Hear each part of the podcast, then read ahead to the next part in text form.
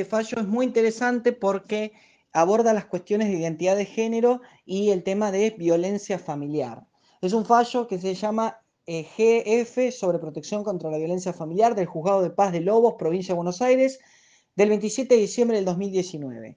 En este fallo, el progenitor eh, de un niño declara diversas situaciones vinculadas a identidad de género con respecto a su hijo F. Más adelante, la abuela eh, realiza una denuncia sobre situaciones vinculadas al régimen de comunicación y a la identidad de género del niño. Luego la progenitora realiza una denuncia, pero sobre situaciones vinculadas a la identidad de género y también al régimen de comunicación. De ahí en adelante, el juez de paz llama a ese niño como J. ¿Por qué? Como J en su identidad de género.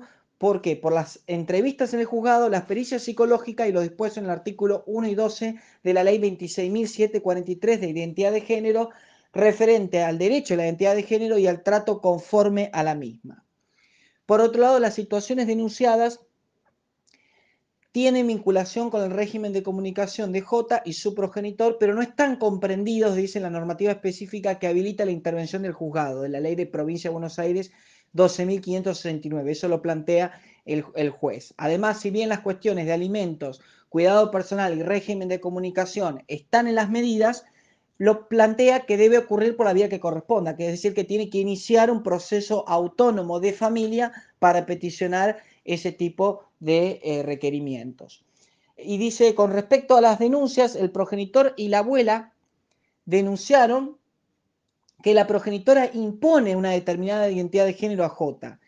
Por otro lado, la progenitora denuncia que el progenitor y la abuela no respetan la identidad de género definida por J y en materia de identidad de género comienza a hacerse una revisión normativa nacional e internacional vinculada al tema, partiendo de la Convención sobre los Derechos del Niño, el, artículo 2, la prohibición de discriminación, el artículo 5, el principio de autonomía progresiva, el artículo 8, referente al derecho a la identidad, el artículo 12, el derecho a ser oído. Después menciona observaciones generales del Comité de los Derechos del Niño, como la observación 13 del 2011 sobre, resalta que los niños trans como, em, son niños en situaciones de vulnerabilidad potencial.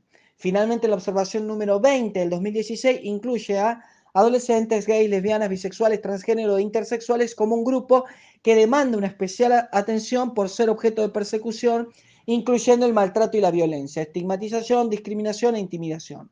Y dice que los estados deben actuar de manera eficaz para proteger a todos los adolescentes gays, lesbianas, bisexuales, transgénero e intersexuales frente a todas las formas de violencia. Menciona una opinión, consultiva 2412 del, 2000, del 2017 de la Corte Interamericana de Derechos Humanos que establece que los niños son titulares de los mismos derechos de los adultos y de todos los derechos reconocidos en la Convención Americana, además de contar con medidas de protección contempladas en el artículo 19 de la Convención y prevé que las medidas que se tomen para su protección tienen que utilizarse de forma transversal e implementarse en todo sistema de protección integral los principios de no discriminación, interés superior y el respeto a la opinión del niño en todo procedimiento que lo afecte, de modo que se garantice su participación. Desde el punto de vista específico, menciona la ley 26743, que tiene como principio despatologizar la identidad de género y desjudicializar el ejercicio de derechos. Dos de sus pilares en relación con la infancia son el cambio de prenombre, por eso finalmente se recaratula el expediente como J, y el acceso a la salud integral.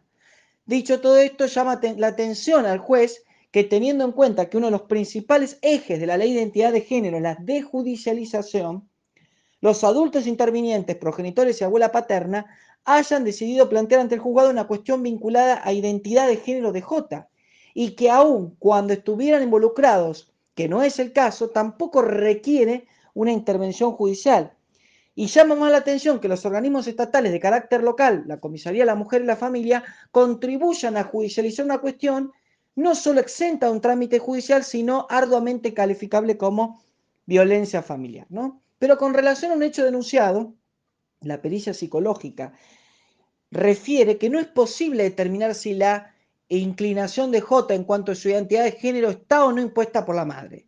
Por lo, que sí se puede evaluar es cómo la madre se ha conducido frente a dichas manifestaciones. Y la conclusión de la pericia es clara. no se puede determinar si la inclinación en cuanto a la identidad de género está impuesta por la madre, aunque es claro que la progenitora ha excluido al progenitor respecto de las cuestiones atinentes a su hijo y eso afecta a su desarrollo subjetivo y que la existencia de un entramado conflictivo entre los progenitores dificulta el ejercicio de una función parental. Tales cuestiones deberán ser abordadas en el marco de una terapia individual y de ese modo el perito señala en la pericia que el niño se presenta con completa naturalidad. O sea, este niño lo que conflictúa, esta niña, perdón, lo que conflictúa no es su identidad de género, sino es sentirse maltratada por su padre, que en ciertas ocasiones puntuales eh, dice, me trata como lo que no soy. Y más adelante indicó que existe un alto grado de probabilidad sobre la existencia de situaciones de maltrato verbal hacia J por parte de su padre. O sea que existieron situaciones de agresión verbal que amerita el dictado de algún tipo de medida como el cese de todo acto de perturbación. Por otro lado, por último, se plantea el tema del plazo de las medidas y dice que las medidas se van a tomar desde el momento de su dictado, ¿no? Teniendo en cuenta, por un lado, el, em, dos puntos fundamentales, la ejecutabilidad inmediata de una medida y por el otro lado es em, hablar también de un criterio de protección, de un, plazo de duración único de una medida, ¿no? Finalmente se resuelve el cese de todo acto de perturbación de parte del progenitor, eh, aludido a la agresión verbal expuesta. Después, eh, el tema de tratamiento terapéutico, ya sea eh, de manera particular o por medio de una institución, a los adultos intervinientes y que el, plazo de duración va a ser de dos meses a partir del dictado de la medida.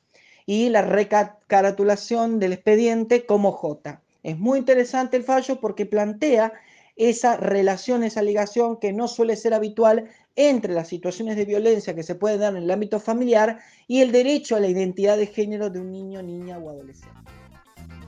Thank you.